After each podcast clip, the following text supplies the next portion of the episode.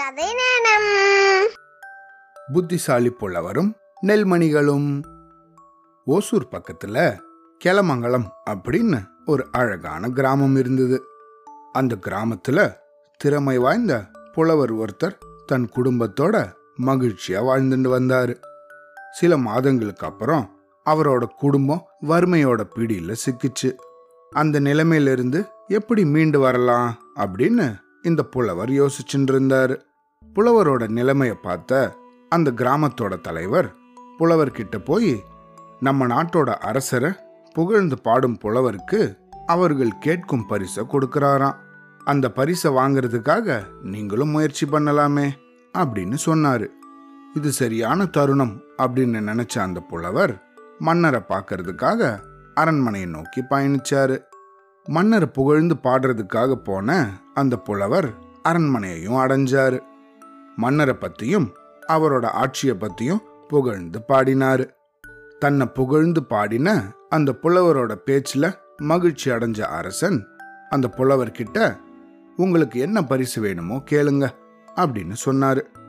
மன்னர் இப்படி கேட்டதும் புலவர் தன் மனசுக்குள்ளேயே இனிமேல் இது போல ஒரு வறுமை எப்பையும் நம்ம குடும்பத்தை பாதிக்கக்கூடாது அப்படின்னு யோசிச்சாரு. அதுக்கப்புறம் அரண்மனையில் ஒரு சதுரங்க பலகை இருக்கிறத பார்த்தாரு. சதுரங்க பலகைன்னா செஸ் போர்டு இப்போ சென்னையில் கூட செஸ் ஒலிம்பியாட் நடக்குதுல்ல? அதுதான். அந்த செஸ் போர்டு அரண்மனையில் இருக்கிறத பார்த்தாரு. அரசே எனக்கு பெருசாக எதுவும் வேண்டாம். அங்கே சதுரங்க பலகை ஒன்று இருக்குதானே? அந்த சதுரங்க பலகையில் அதோட மொத கட்டத்தில் ஒரு நெல்மணியை வச்சதுக்கப்புறம் ஒவ்வொரு கட்டத்துக்கும் அதை ரெட்டிப்பாக்கினா அதை தக்க பரிசாக நான் ஏத்துக்கிறேன் அப்படின்னு சொன்னாரு. இதை கேட்ட மன்னர் புலவரை பார்த்து நெல்மணிகள் போதுமா?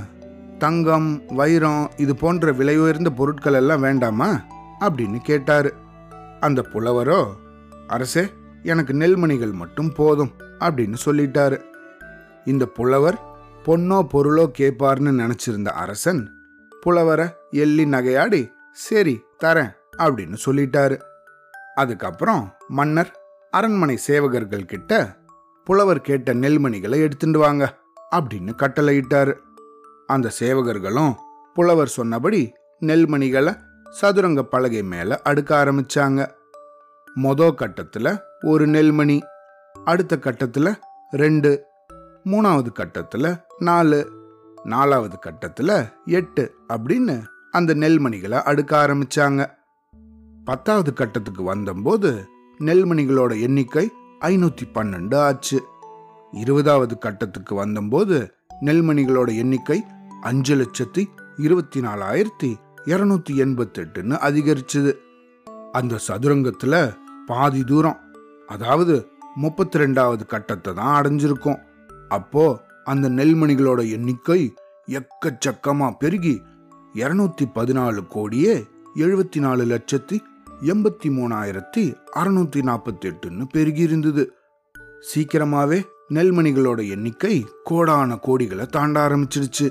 இதனால அரசன் தன் ராஜ்யம் முழுவதையும் அந்த புத்திசாலி புலவர்கிட்ட இழக்கும்படியான நிலைமை ஏற்பட்டது.